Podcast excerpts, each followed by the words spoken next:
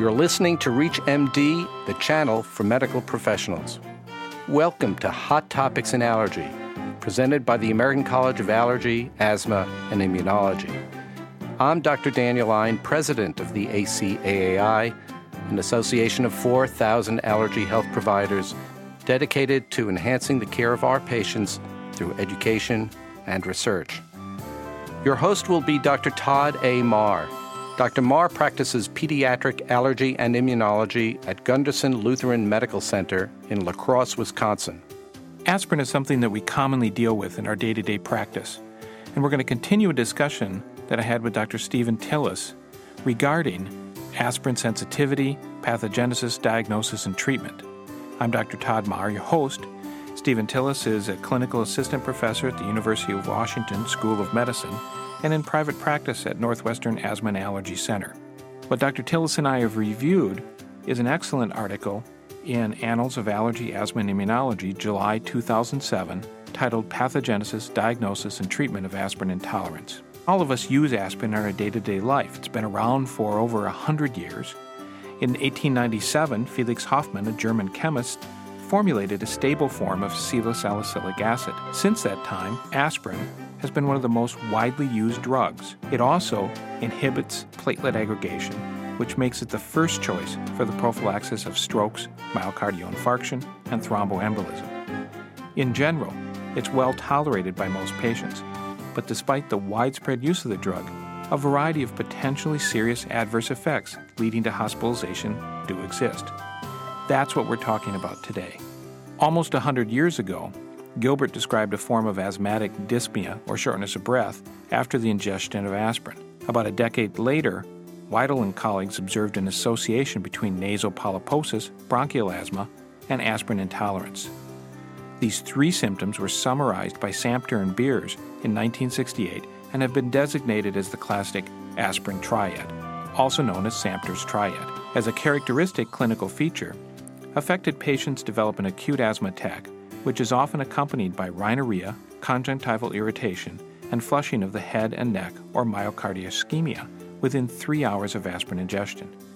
In other aspirin intolerant individuals, involvement of the skin in the form of urticaria or angioedema can be observed. Recent investigations show overproduction of cysteinyl leukotrienes linked to an imbalance between pro inflammatory and anti inflammatory mediators derived from arachidonic acid which seems to play an important role in the pathogenesis of aspirin intolerance.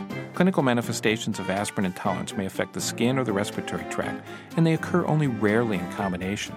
With skin disorders, urticaria with or without angioedema is the most common drug eruption induced by aspirin.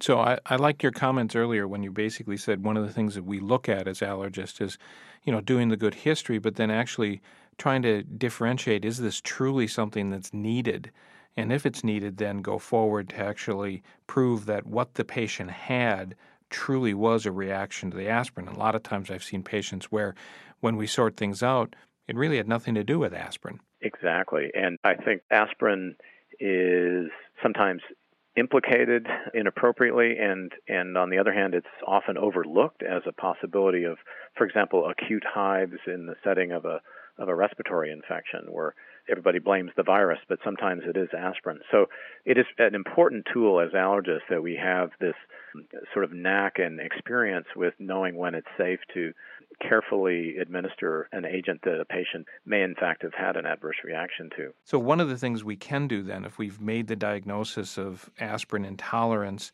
and have the need for aspirin in that patient the patient with aspirin and exacerbated respiratory disease and they're suboptimally controlled is to actually do aspirin desensitization. And this is a valuable therapeutic option in patients with chronic pain disorders or in patients taking aspirin to prevent vascular diseases. And I think there's actually a very nice reference that was recently published in February 2007, Annals of Allergy, Asthma, and Immunology, on aspirin challenge and desensitization for aspirin exacerbated respiratory disease, a practice paper.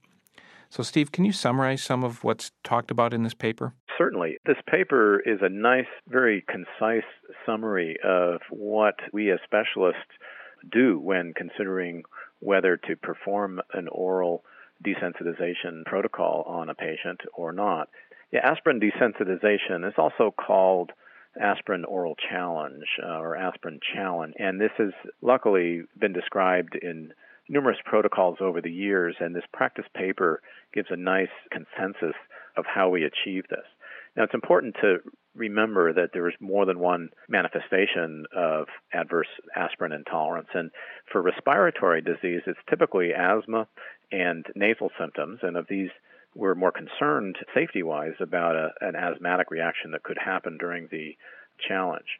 So, for that reason, we try to stratify patients based on how severe their asthma is, how low their spirometry or their FEV1 is.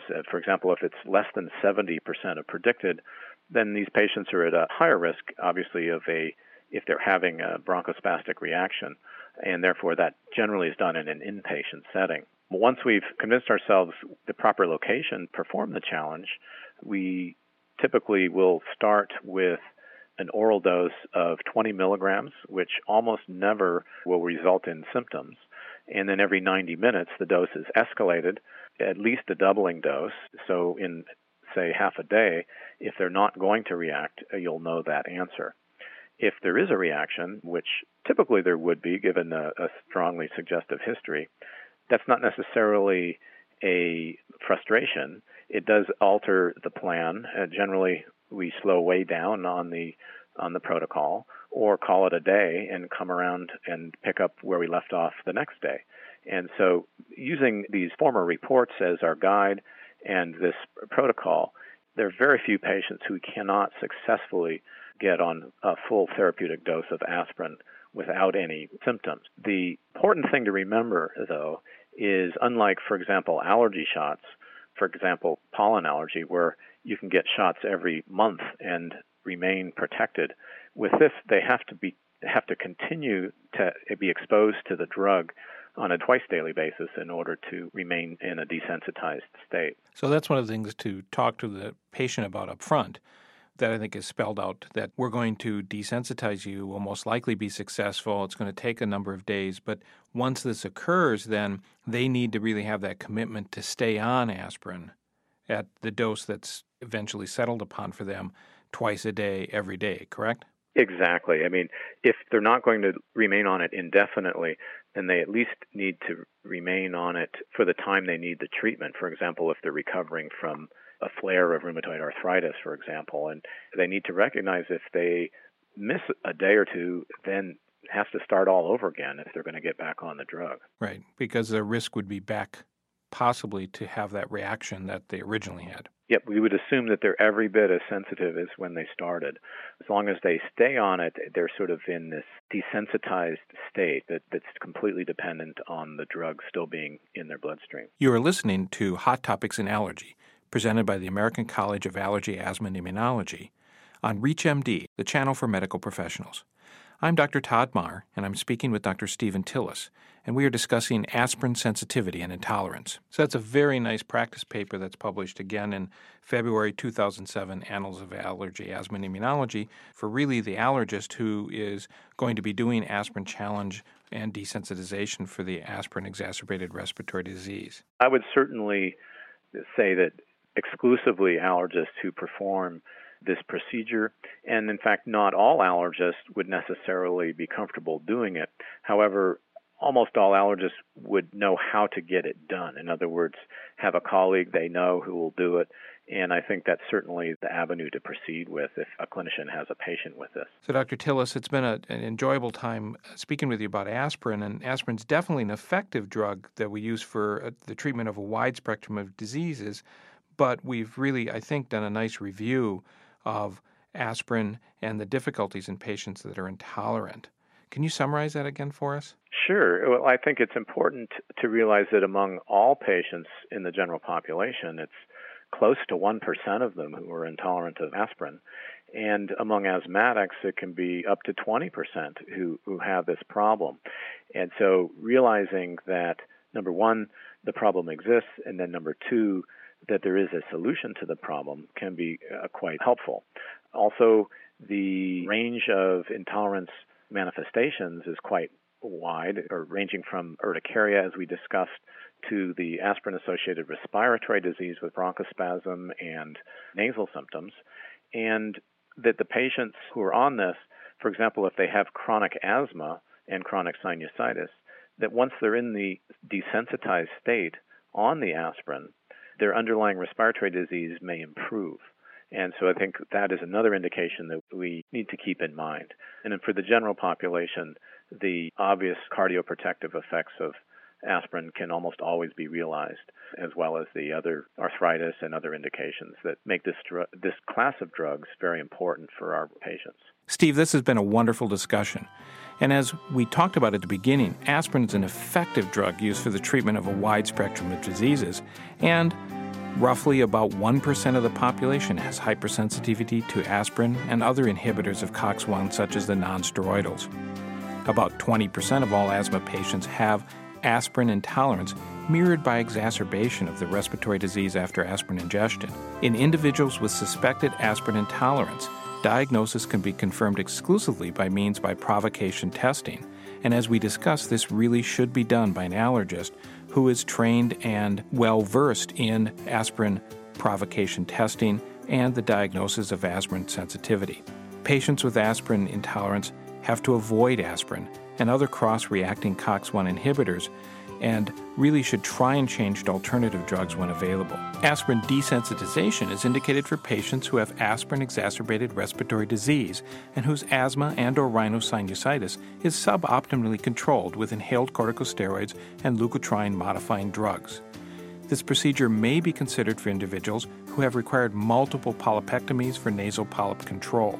Aspirin desensitization can be safely performed by physicians trained in desensitization protocols, specifically board certified allergist immunologists aspirin desensitization can provide substantial benefit to patients with aspirin exacerbated respiratory disease. Although respiratory reactions to aspirin are induced during desensitization, no deaths have been reported by any of the authors performing desensitizations in the practice parameter that Dr. Tilles discussed earlier. Aspirin is typically given at 650 milligrams twice daily after initial desensitization but many patients can continue maintenance therapy at 325 milligrams twice daily. Tapering can be attempted if the patient is doing well six months after beginning desensitization. I'm Dr. Todd Martin. I want to thank you for joining us for this program. Thank you for listening to Hot Topics in Allergy on ReachMD, the channel for medical professionals. This show has been presented by the American College of Allergy, Asthma, and Immunology. For more information on the ACAAI, please visit www.acaai.org.